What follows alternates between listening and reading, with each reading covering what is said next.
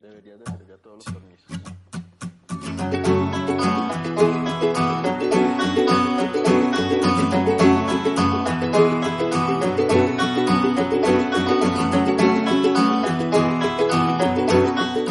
Bueno, muy bien, bienvenidos a Toca la Tablet en esta segunda temporada. Los acompaña Vladimir Clavijo de Grupo Categia, que ha sido eh, la empresa que ha estado acompañando este proceso inicialmente en Radio Digital América, ahora en un espacio en Grupo Categia, también en Radio Digital América y por supuesto a través de podcast. Hoy nos acompañan Gato Cardona, Jason Cardona, como quieran. Hola a todos, gracias por acompañarnos de nuevo en estos podcasts. Y bueno, saludos a todos en esta temporada de Toca la Tablet. ¿Qué tal? ¿Cómo van? Yo soy Nicolás. Eh, un placer de estar acá y poder compartir con ustedes en esta nueva temporada y aportarles y brindarles mi conocimiento un poco de la cultura geek y de las tendencias que se están moviendo ahorita en todo lo que abarca eso. Vale, súper. Pues tenemos varios cambios. Eh, inicialmente cuando empezamos Toca la Tablet, digamos que empecé un poco solitario en Radio Digital América. Luego llegó el gato y empezamos a generar un poco más de contenido frente a esto. Alcanzamos a hacer unos 10 de pronto programas. Pueden ser más o menos en la primera temporada. Eso fue ya 2018. Y después de mucho intentarlo, porque efectivamente teníamos agendas muy ocupadas, estábamos trabajando en muchos proyectos, dijimos, no, hay que sacarle el tiempo y en ese transcurso también llega Nicolás. Nicolás eh, lo conozco por un espacio académico y pues Nico termina integrándose al, al grupo. Entonces, esto es Toca la Tablet.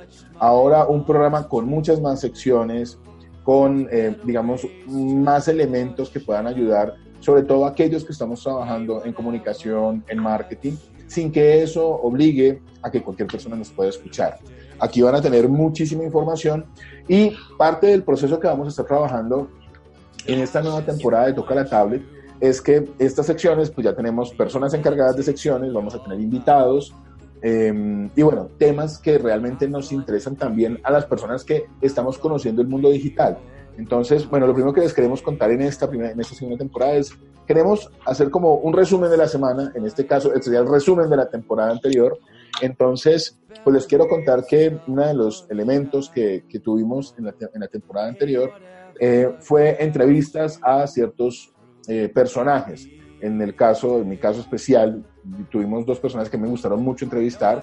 Uno fue mi hija, que la invité a que habláramos de niñas y tecnología, que fue un trabajo bien interesante porque es escuchar desde la voz de los niños cómo están entendiendo la tecnología. Ya nos están hablando ahora de la generación alfa, que es la generación que nació completamente eh, inmersa en lo digital y eso digamos que también genera unas, unas, eh, eh, unos alcances diferentes para nosotros. Y por otro lado, otro de los programas que también tuvimos, que para mí es eh, uno de los programas que más trascendencia ha tenido en Toca la Tablet, fue la entrevista que pudimos hacerle a Alba Reyes, la mamá de Sergio Urrego, con su fundación, y a Emanuel Pacheco, que es el, el papá de, de Katy Sommer, que fueron dos niños literalmente dos niños pues que decidieron acabar con su vida justamente por este tema de los ataques en el bullying digital.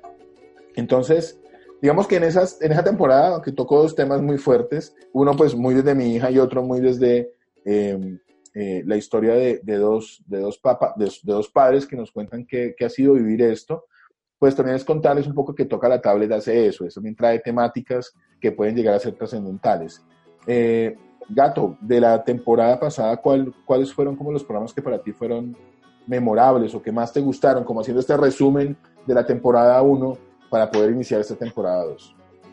No, pues digamos que el, el programa que trabajamos, el tema de, de Katy Somers y de Sergio Rego fueron realmente transformadores, no solo como profesional, sino también como persona.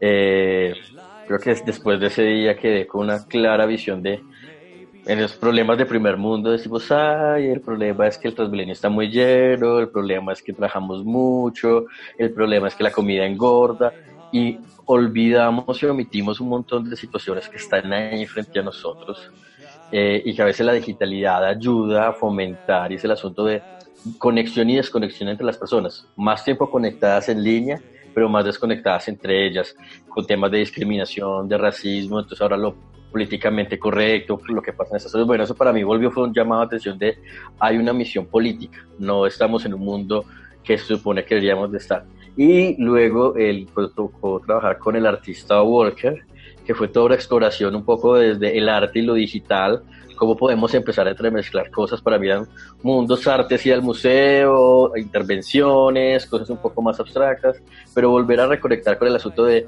lo digital o desde lo digital y lo tecnológico podemos jugar con el arte, podemos hacer otro tipo de exposiciones, también es otra manera de abordar lo digital y es, no es solamente Facebook y redes sociales y tecnología y mailings e información y big data, sino también podemos sacar algo bonito de toda esta modernización y, digitalización del mundo.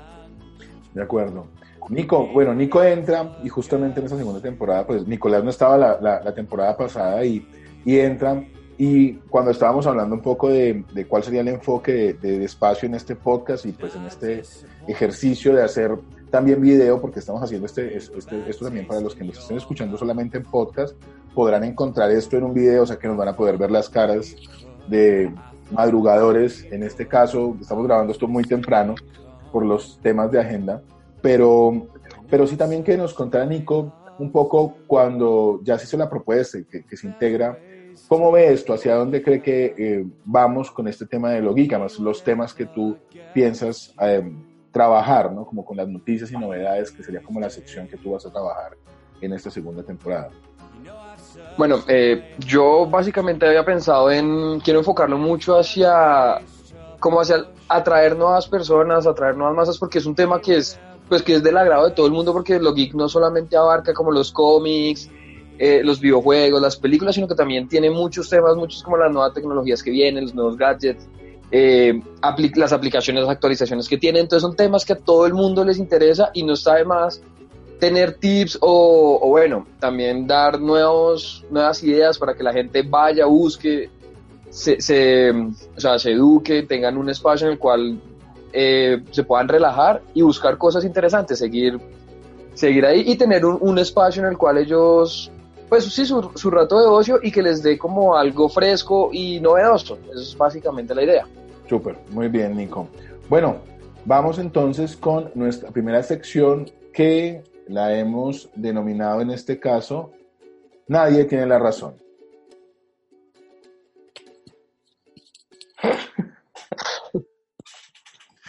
Bueno, estamos en Toca la Tablet. bueno, estamos en Toca la Tablet. Ya empezamos segunda temporada. Vámonos, nos vamos a ir con toda. Empezamos. Y vamos a empezar con una nueva sección. Hemos decidido bautizarla eh, en la planeación como Nadie tiene la razón. Entonces el gato les contará por qué se llama así.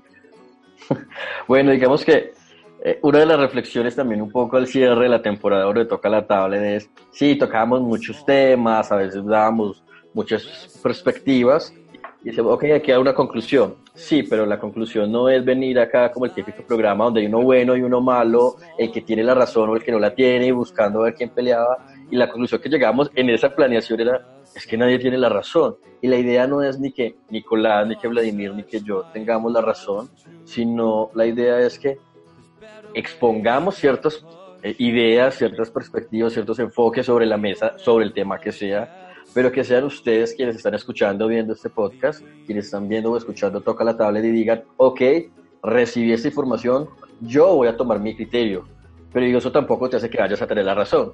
Puede ser una opinión más o menos informada, pero en este mundo pues ahora tenemos que aprender a convivir con eso de no hay verdades absolutas, porque el día de mañana nos puede cambiar todo. Y eso es nuestro análisis del tema central, comentar, explorar, profundizar lo que más podamos, pero con la idea que al final sean ustedes quienes tomen su propia decisión y que tengan criterio, sean críticos con lo que les estamos diciendo también. Así es. En, el, en este, eh, bueno, contamos un poco a los que apenas eh, conocen Toca la Tablet. Toca la Tablet es hijo de un blog que, nació en El Espectador, que se llama igual Toca la Tablet, y eh, se crea justamente para poder darle visión a temáticas desde el trabajo que estábamos desarrollando en ese momento. Toca la Tablet ha tenido una evolución como blog, ha empezado a tener más colaboraciones, entonces fue cuando yo dije, bueno, eh, toca la tablet como concepto, está muy bien y va a seguir trabajando en el blog del espectador. Seguramente ahora lo que va a suceder es que vamos a lanzar toda la primera temporada en el, en el espectador, casi que la vamos a sacar en dos semanas toda su vida para que la gente la conozca. Eh, y adicional a eso, vamos a empezar con el recurso de lo que estamos haciendo acá. Seguramente Jason, seguramente Nicolás empezarán a escribir también en el blog.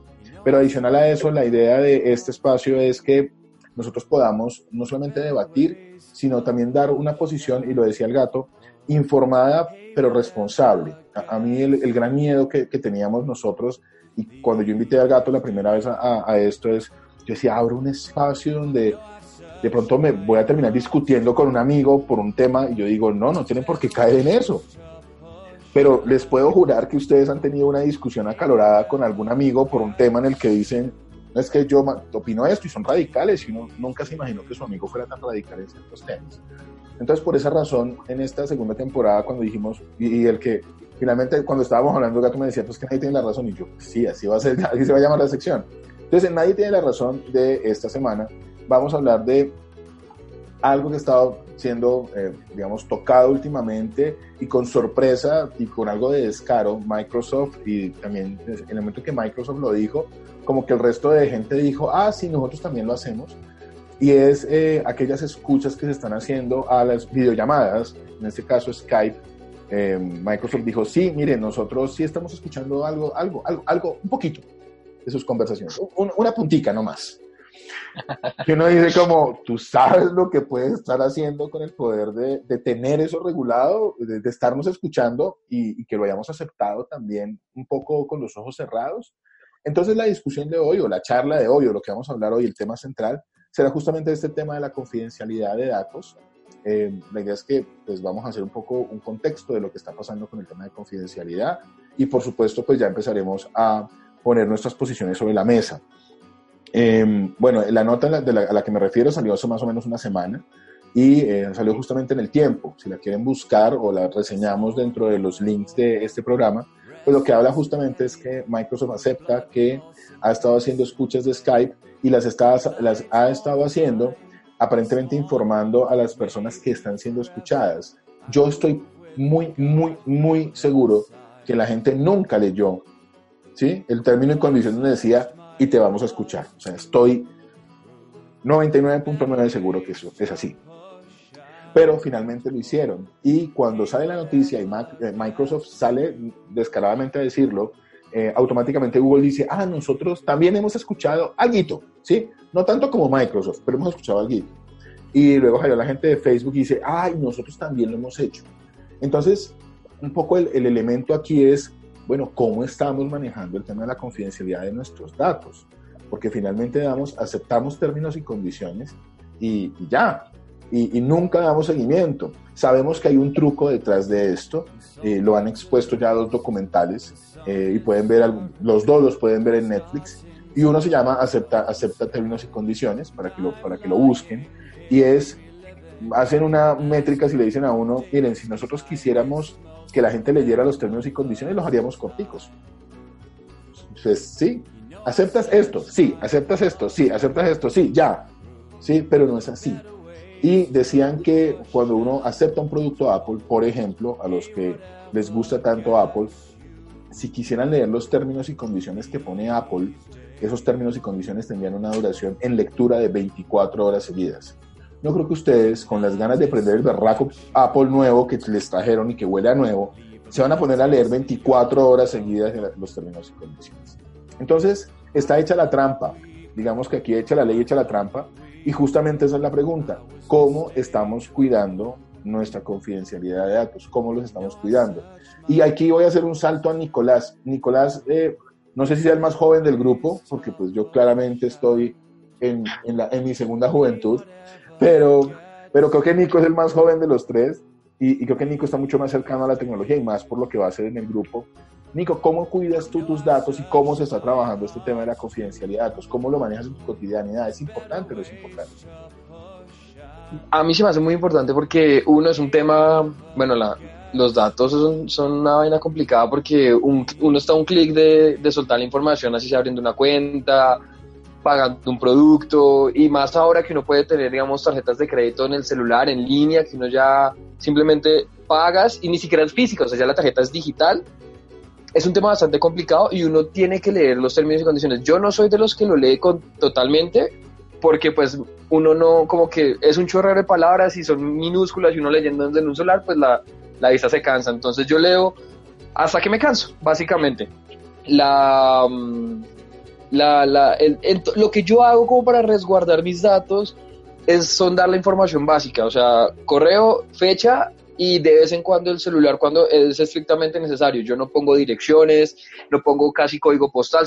Si, tengo que tener un código postal, pongo el general de Bogotá, no busco el, específico de mi zona porque pues hay un tema bastante, bastante curioso y son las bases de datos de las empresas de personas que pueden coger. O, ustedes saben que hoy en día eh, adquirir una base de datos es supremamente sencillo, ¿no? Entonces yo siento que en lo digital yo, yo soy muy, muy precavido y más como por mi trabajo y todo, yo prefiero como dar la los mínimos datos posibles para salvaguardar mis cosas y aún así llegan correos que nada que ver eh, a mi celular, al texto, como, hey, mira, te, ganaste un carro, y uno, ¿en qué momento participé o en qué momento, no sé, te llegan descuentos de Life cuando jamás en tu vida has cotizado eso? Entonces siento que si uno, uno debería leer más, pero también debería estar como prevenido, ¿sabes? Debe ser como un 50-50, pero ya, y siento que es hasta que no le toque, uno no, no hace caso, pero sí tiene como, tiene que tener un conocimiento mínimo, honestamente. A mí me, me, recuerda ese tema, ya te doy, te doy línea, Jay, eh, eso que estás diciendo sucedió, em, empezaron a llegar eh, mensajes masivos diciendo que eh, tenían tus datos, que tenían tu cámara eh, este, capturada. A mí me llegó uno de estos mensajes eh, y nada, diciendo como hemos grabado tu intimidad, hemos grabado, yo decía, ok, pues mi intimidad es trabajo, entonces digo como, bueno, pues, ¿qué, grabaste? No importa. Pero algo que sí hice, y, y va como un poco recomendación también, y en eso creo que la Fiscalía en tema de delitos informáticos en Colombia ha mejorado muchísimo. Y lo digo porque lo viví. Yo puse la denuncia y a la semana tenía cita con el fiscal. Y yo quedé como, wow. Entonces envié toda la data. Me dicen, envié todos los soportes y lo haces virtualmente. Envías todo. Cuando me llegó a mi dirección física la cita de la fiscalía diciendo, por favor, preséntese para dejar entregar los soportes. Yo dije, ok, esto es lo que debería suceder, ¿no? Por lo menos en eso me parece que hay una agilidad y hay una atención. Jay, qué pena que te interrumpí el viaje.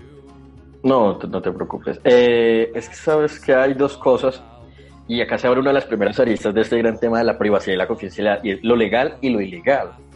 Porque, digamos, ustedes están hablando de temas ilegales, en Colombia somos un poco básicos porque lo máximo que pasa es que nos intentan sobornar, eh, perdón, eh, se me fue la palabra, lo contrario el soborno, cuando te secuestran información. Nos intentan eh, extorsionar. extorsionar. extorsionar. como te pasó, o nos llega publicidades que X, ¿cierto? Eh, pero muchas veces eso no es ni siquiera ilegal, porque cuando tú, por ejemplo, abres una cuenta, una tarjeta de crédito, una tarjeta de débito, los autorizas a ellos a, a que ellos administren tu base de datos. Cuando ellos hacen una alianza comercial con otra entidad, la otra entidad puede entrar sin acceso directo a esa base de datos a manejarla y te puede enviar una información eh, promocional porque tiene acceso a la base de datos, porque están en alianza y hace parte del mismo consorcio comercial. Entonces, digamos, por ejemplo, hay ahí legal e ilegal. Y el asunto está, incluso, por ejemplo, lo que hace, lo que hizo eh, Microsoft cuando abrió esta, esta ventana, estamos escuchando el 0.2% de las conversaciones de Skype, 0.2% de todo el mundo. Y luego entra, claro. ¿Cuánta gente se conecta? No, es, que lo estamos haciendo con Skype, lo estamos haciendo con Cortana, lo estamos haciendo con Xbox. ¿Saben cuántos niños puede ser el 0.2% de comandos de voz y que pueden ellos entregar porque la autorización de términos y condiciones le permite a ellos vender esa publicidad? ahí viene un poco el trato ético sobre la confidencialidad que está tratando. Por ejemplo, Nicolás dice, yo no pongo mi tarjeta de crédito, no pongo datos personales, pero el hecho de que tenga su celular activo y que Google esté rastreando cada 30, creo que pasa una vez cada minuto, rastrea tu GPS y de hecho si tú miras en tu cuenta de Google, para quienes tienen Google o tanto en iOS, pero sobre todo los Androids, uno puede ver el recorrido que hizo todos los días y te dice en dónde estuviste y eso es legal. ¿Qué está pasando con esa información? ¿A quién se la están vendiendo y qué van a hacer con ella? Que Google, eh, cuando tú entras al navegador, luego le vende esa información, o ellos mismos entre su plataforma de Google Ads y luego los, los de marketing aprovechamos eso. Ahí hacemos remarketing. Si tú entras a mi página web, entras a mi página de Facebook, buscas esta información, yo te clavo con esa publicidad. Yo lo hago una vez al mes mis cursos y mis programas de, de, mi trabajo pasan por ahí y cuando yo llego y empiezo a cuadrar, no, la gente que estoy llamando, que me está llegando de los leads, eh, me dice que está muy caro, voy a subirle, quiero gente que haya buscado esto, esto y esto para aumentar el nivel de capacidad adquisitiva. Listo. Me dice, yo digo, me beneficio y estoy haciendo un asunto completamente legal, hay escuelas para hacer pauta en AdWords, en Facebook. ¿Y eso qué tan ético es? Eh, hoy me levanté a las 5 de la mañana y empecé a buscar temas en mi celular y empezó a llegarme publicidad de tenis, de Adidas. Sobre todo Adidas me bombardeó esta mañana. Yo decía, pero porque si yo nunca he buscado un producto de Adidas, yo a duras penas compro los tenis porque a duras penas hago deporte. Y claro, en este fin de semana, casualmente, lavé los tenis y estaba escuchando música y mientras la decía que me va a tocar comprar otros. Fue un decir porque ya los vi viejitos y todo, pero el celular escuchó eso y me rastró y me etiquetó porque no hay otra manera, porque yo no he buscado, no he chateado con nadie, solo fue un comentario este fin de semana mientras estuve haciendo ejercicio y luego lavando los tenis. Entonces, eso ahí es legal, porque cuando tú aceptas términos y condiciones, como decía Vladimir, estás dejando que eso pase. Y más que mi tarjeta de crédito o mis datos de dirección de la casa es, ¿por qué tienen que bombardearme de esa manera tan intimidatoria? O sea, yo me siento desnudo frente a las redes sociales y puede ser una máquina, porque lo segundo que dijo Google cuando salió esto de Microsoft es, no son personas las que van a estar escuchando. Y Facebook también dijo, no vamos a poner a personas a escuchar, van a ser máquinas. Lo que estamos haciendo peor aún. es una escucha para poderme ayudar a la máquina a que procese la información que está escuchando. Digo, puede que no sean humanos, puede que no estén exponiendo mi intimidad, pero porque si una máquina tiene que analizar mis patrones más allá de lo que yo elijo poner en, en, el, en el celular. Yo lo que hago, por ejemplo, que como un poquito de mis prácticas de seguridad, es que yo confundo los dispositivos.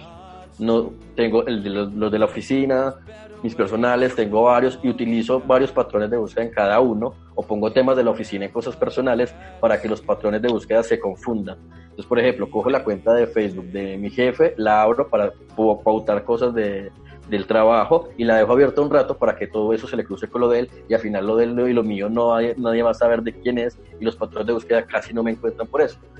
Porque yo hoy en día digo, yo me descubro más que con un coach, descubro con la publicidad que me aparece en, en internet. Si me está apareciendo publicidad de gatos es porque sé que está obsesionado últimamente. Si me sale temas de superación personal, ahora con zapato digo, ok, ¿de qué estoy hablando? que estoy exponiendo al internet? Que me está apareciendo esa pauta. De acuerdo.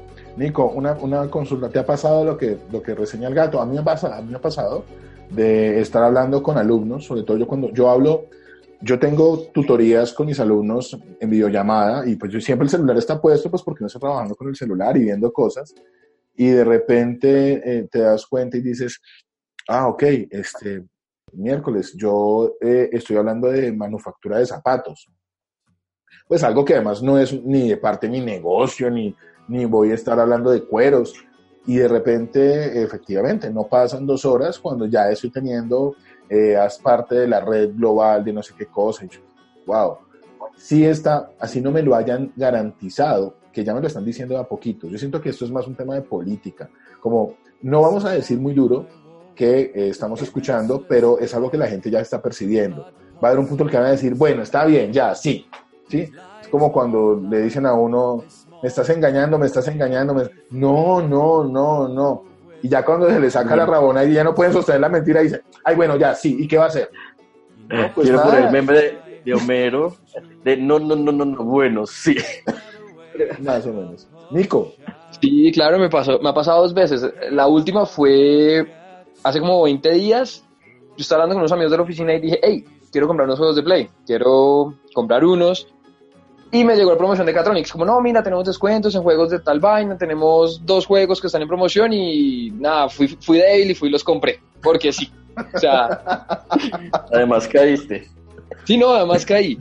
Pero una que sí me pareció curiosa fue así, ya fueron así como dos, tres meses que yo estaba, estaba por la zona rosa y estaba mirando la inauguración de la nueva tienda de Dr. Martins. Yo, uy, pero, pero me quedé, fue por fuera mirando, como, uy, quedó chévere, está grande, como que sí. A los dos días empezaron banners y banners, publicidad, publicidad, publicidad, mira, descuentos, que yo no sé qué, que solo por promoción, que ven y conoce, y yo, pero si yo no dije nada, estaba solo, estaba caminando yo solo, y me quedé un rato viéndola, y sí me pareció curioso porque ya que eh, el gato lo menciona, el tema de que de la ubicación de Google, pues seguramente cogió que yo estaba, me demoré 15, 20 minutos, aquí hay un, un, cliente potencial, mandemos la publicidad.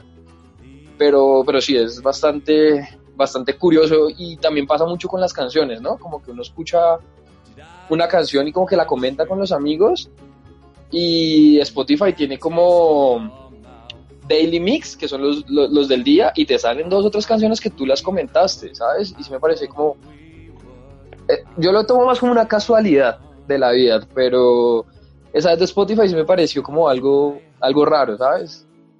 Una casualidad llamada inteligencia artificial y rastreo de información. A mí me, alguien en el, en el documental de, de, Cambridge Analytica que está en, en, Netflix también, que de ese tema pues quiero que saquemos parte, un programa para que hablemos solamente de este tema de Cambridge Analytica, que es justamente esto, ¿no? Es como la data de cómo Cambridge termina mediante una aplicación donde la gente jugaba cosas, pudieron rastrear no solamente la, cuando la gente aceptaba, se llevaba el dato de la persona, sino automáticamente esa persona accedía a que todos los datos de sus amigos los, los, captara Cambridge. Digamos que eso sorprende un poco porque es como que el gato acepta y los 700 o 900 o 5000 amigos que tenga el gato pasa automáticamente. Él solo autorizó para que 5000 personas perdieran su data. Que es una cosa loquísima que lo hayan aprobado así y que uno lo aprobó sin darse cuenta.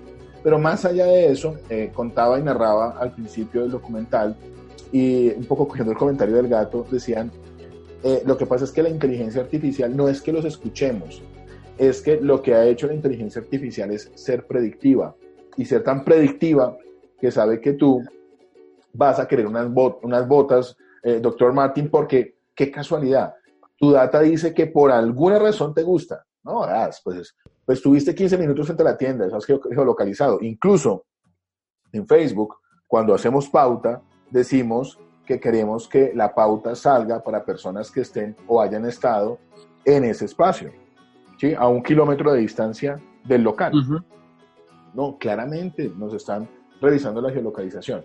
Pero bueno, más allá de eso, y dándole un poco el cierre al tema, porque pues obviamente es un tema muy extenso, y lo, que decíamos con, con, con, el gato, vamos a ir abordando durante la temporada, es un poco las referencias o el cuidado que nosotros tenemos en este momento.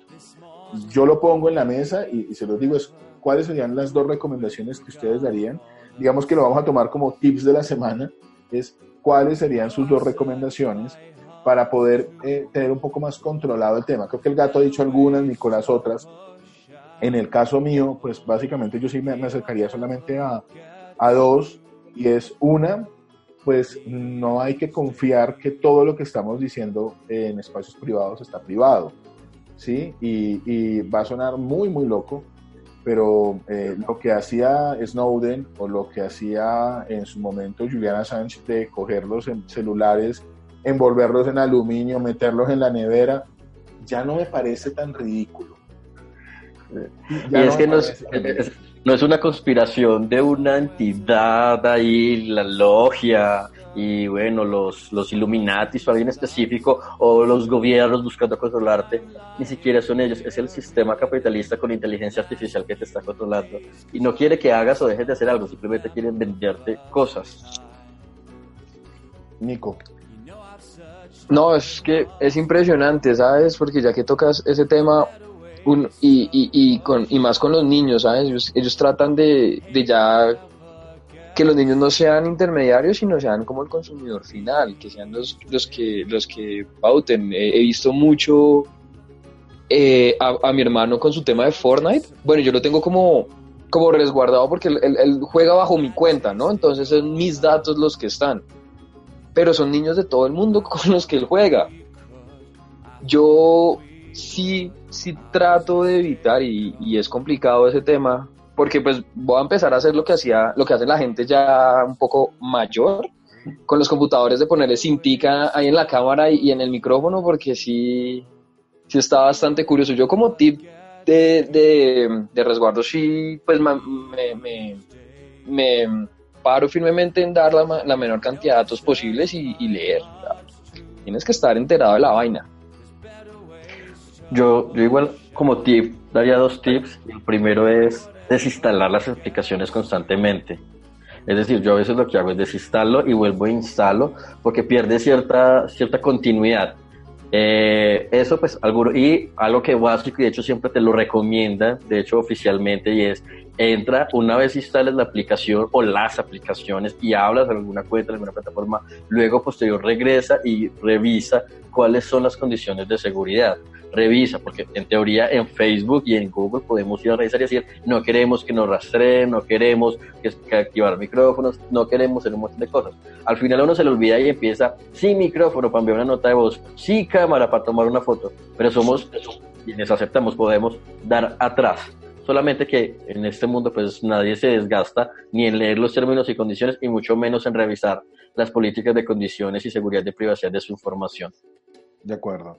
Pues yo por último le recomendaría es no crean que por estar, por haber comprado un celular nuevo no están siendo seguidos, eh, hagan una revisión constante como lo plantea el GAT y como lo dice Nico, es entre menos información y menos eh, datos tengan de nosotros, pues mucho mejor. Lo hablamos más por temas de seguridad, porque finalmente no solamente es lo que dice el gato, no es una conspiración, pero a veces, muchas veces damos nuestra data sin darnos cuenta en concursos y eso también se empieza a rastrear. Hace unos años eh, mostraban un video de un supuesto eh, chamán adivino, no sé si lo recuerdas, eso que lo hicieron en Europa, y aquí lo intentaron replicar, y llegaba el personaje, eh, mientras estaba afuera, le han tomado los datos previamente, estoqueaban a la persona en cinco minutos, había un grupo de gente botando data y el chamán empezaba a hablarle, veo fotos, tú tienes un perro, y les iba diciendo una cantidad de referencias, pero era porque las personas de atrás estaban diciendo qué podía decir, porque efectivamente habían dejado sus cuentas o abiertas o tenían información muy expuesta. Sus fotografías tienen geolocalización. Entonces recuerden que en Facebook, si ustedes dan clic derecho, les da la geolocalización de la foto donde fue tomada, en Spotlight. Entonces es cuando uno dice, sí tengo información abierta, muchísima. Entonces como la gran, la gran recomendación es estar muy atentos y damos, digamos que cierre a, este, a esta primera versión en la segunda temporada de Toca la Tablet de Nadie tiene la razón.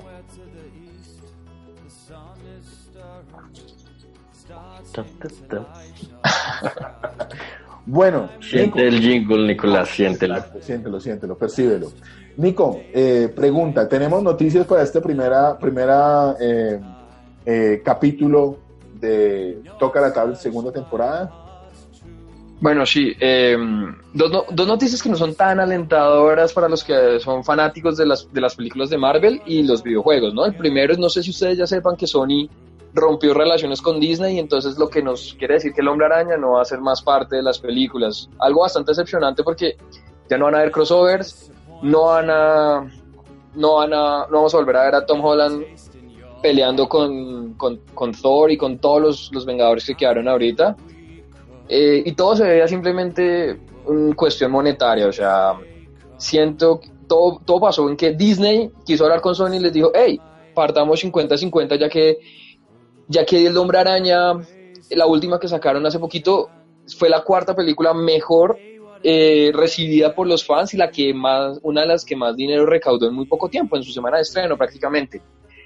A la alianza era en que Disney se llevaba el 5% y el resto quedaba para Sony, y Disney le dijo, bueno, sigamos, pero hagamos un 50-50 y que Venom sea parte del, del universo de nosotros. Son dijo, eh, no, no, se puede, no es posible porque ellos tienen sus proyectos personales y decidieron cortar relaciones, algo que esperábamos los fanáticos se pueda solucionar rápidamente y, y, puedan llegar a un acuerdo el cual pues nos permita ver porque si ustedes los quieren la película saben que el hombre araña quedó como pieza fundamental del universo cinematográfico de Marvel. Entonces sería algo bastante, bastante triste, ¿saben? La otra noticia es que ya se liberan los primeros 10 minutos del gameplay del, de la nueva, del nuevo juego de, los de los Vengadores. la gente sigue muy inconforme con respecto a, las apariencias, ya que estamos muy acostumbrados a los que vemos en las películas, queremos verlos en los videojuegos. Pero, no sé, yo sí como que no, no estoy tan de acuerdo porque yo vi el gameplay, me pareció muy bueno, me pareció que está muy bien hecho para hacer un juego que se puede usar más de un jugador, que siempre ha tenido como inconveniente, más de un personaje, perdón.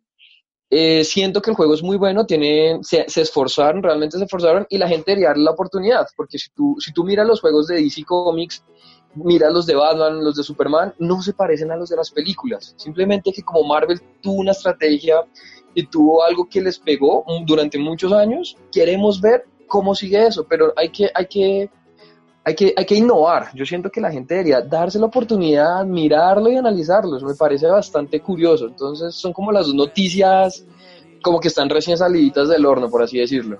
De acuerdo. Ahí, eh, Nico, eh, si esto sale publicado, te van a dar durísimo en redes, porque es que no, es que tú no, es que yo quiero ver al Hulk como es en la película. Yo quiero ver a Natasha desnuda, no mentira, Natasha desnuda no, pero sí quiero que todo funcione. Claro. Yo creo que si la quieren ver, no lo van a decir en redes, pero lo quieren ver. Pero es, es, como lo mismo de es como lo mismo de Batman, ¿no? ¿Cuántas películas de Batman no han salido? ¿Cuántos actores no han estado? ¿Y cuántas, cuántos juegos de Batman no han habido? Y ninguno se parece a, al, de la película. Es como el mismo tema de, de, la voz que hace Batman en los videojuegos. Es, el, es, el, es la voz de Batman en la serie de los, de, que salió en, los 90. Es el mismo en la, en la serie de Arkham, ¿no? En los otros sí es, es algo totalmente diferente. Entonces, yo siento que queríamos dejar ese como fanatismo a un lado y ser un poco más racionales y, y, crear una nueva, como que la pasión se, me, mezclen. Igual, eso es culpa de una estrategia de marca muy buena del mundo cinematográfico, el universo cinematográfico de Marvel es tan buena que ahora los quieren en todos lados y bueno, y como una estrategia cuando la sacan del estadio puede llegar a este tipo de consecuencias, después limita otro tipo de exploraciones. Pero la verdad, a mí lo que más tristeza me da, más que el gameplay, es el, el tema de Spider-Man. Realmente, yo ya quería la tercera, o sea, fue. No, triste, triste, triste. La escena post-créditos fue. No, ese, no, no, personaje no, no, he hecho spoiler, no me hagan no spoiler. No, no, spoiler, no spoiler. No se la veo, no la veo todavía está, todavía está, Por ahí he visto un par. Voy a buscarla este fin de semana para que, la, para que expoliemos a toda la gente en el segundo capítulo. A mí, me, a mí, solamente para cerrar esta parte, Nico, y es, sí, estoy de acuerdo con el tema, es una noticia para, para los que nos gusta eh, el, cine, sobre todo en el caso mío, no, yo no soy muy de juegos, por eso Nico está acá, sí, por eso Nico está acá, porque yo no, no soy muy de juegos, me encantaría, pero no lo soy. Eh, pero en el tema del cine a mí sí me parece que es un tema de que se pasó de la industria cinematográfica a la industria, punto. O sea, esto es plata. Y más allá de que queramos buen arte, queremos arte que nos represente mucho dinero. Y Sony creo que dio mucho la galla frente al tema. Habían hecho muchos acuerdos. Estaba programado casi que cuatro películas. Estaban cuatro películas programadas en la unión, en la fusión que tenían con Disney y con Sony. Y cuando se dieron cuenta que había sido muy buena la, la, la, segunda pues ya quedaron como wow, no, ni nada. Y como van a sacar una cantidad, entonces tienen unos personajes que Sony ya acogió y que tienen los derechos y quieren fusionarlos ahora para ver si los pueden sacar del anonimato también de Marvel. Y una vez cuando dice, efectivamente a veces los negocios no son lo que eh, pues espera la gente al final. Bueno, pero yo, yo acá pues yo sería como del culto de Kevin Feige y todas sus películas del universo cinematográfico de Marvel. Yo siendo Sony preferiría ser por ciento de ser dueño del 5% de mucho que del 100% de nada, porque si la película la sacan del universo, pierde fuerza, pierde plata, pierde, es como, como vea, es mejor ser dueño del 50% de mucho, de millones, de todo el mundo, de récords en taquilla, hacer el 100% de una película como los otros Spider-Man que sí, pasó. Y linda. Y luego la ponemos todos los sábados en, nuestras, en, en, nuestros canales, que es como, no, bueno, en fin. Los cuatro fantásticos. No, y que las otras películas de, de, Spider-Man, las, las que salieron, las primeras de Tobey Maguire, me parecieron muy buenas. Pero las otras dos que salieron de Andrew Garfield tuvieron buenas ideas, pero se quedaron cortos en, en explotar mejor el papel de, de, de Peter, la verdad, porque a pesar de que las tres películas están basadas en los tres tipos de cómics que hay de Spider-Man, que son el fantástico, el sorprendente y el fabuloso hombre araña, si no se van en la último, eh, son bastante, no son una comparación de como que es la primera, yo creo que la expectativa que todos tuvimos al ver por primera vez a este Spider-Man junto con los otros superhéroes no se compara a las otras películas, entonces es bastante como que a uno le da un sinsabor después de verle como, ah, y además que Sony ha tratado de pegar muchas veces con otras películas de superhéroes y no, la fórmula no les ha dado.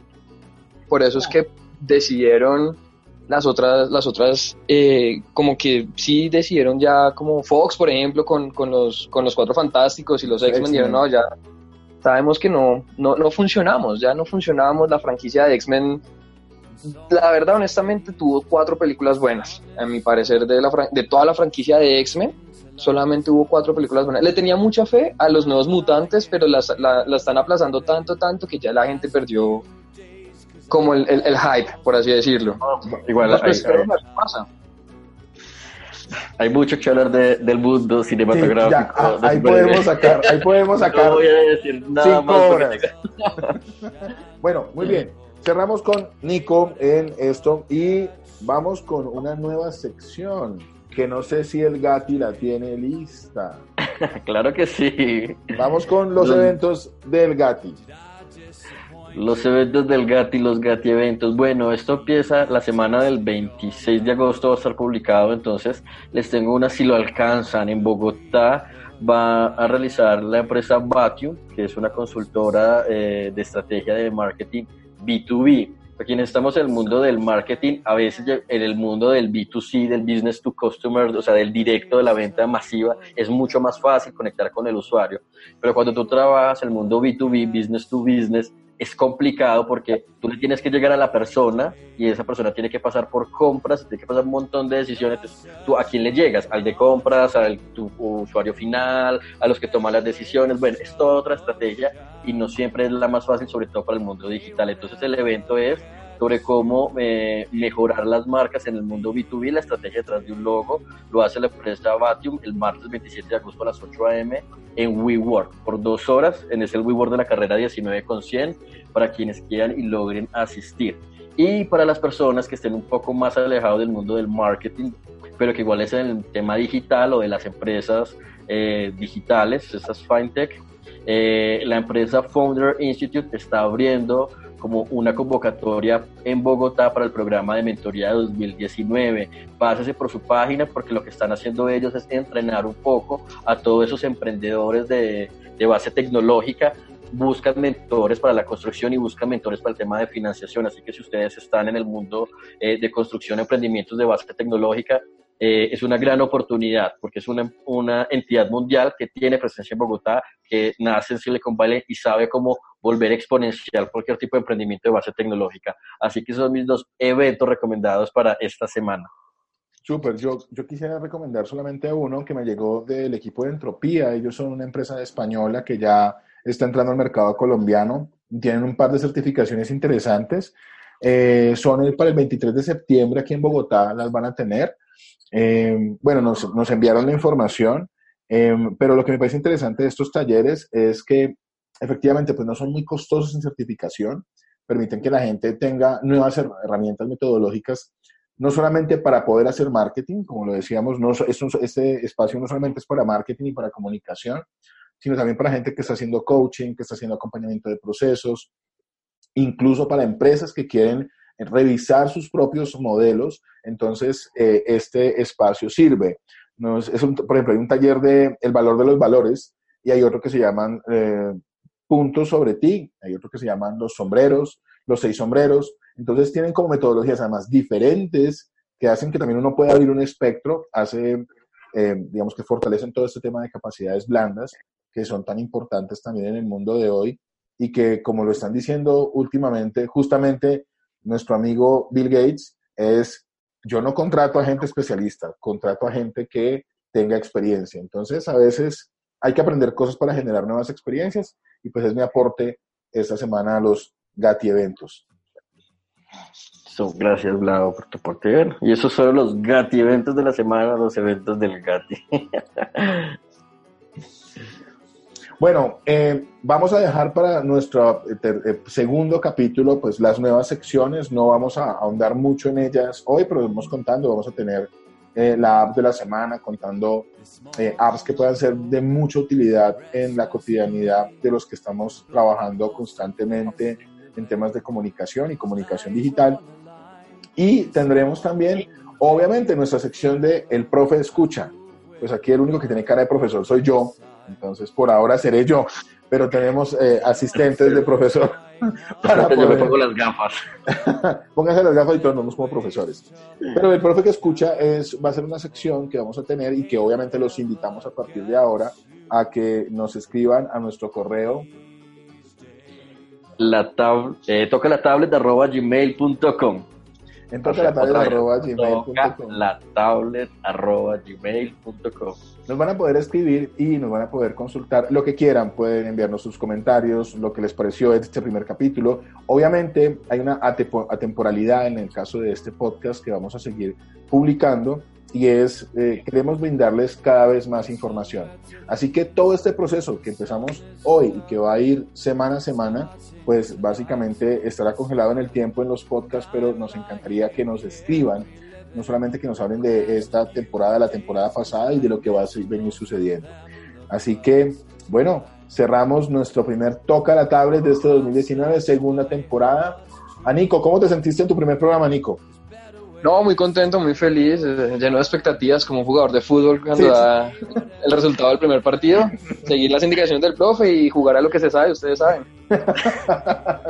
muy bien, Nico, me encanta. Gato.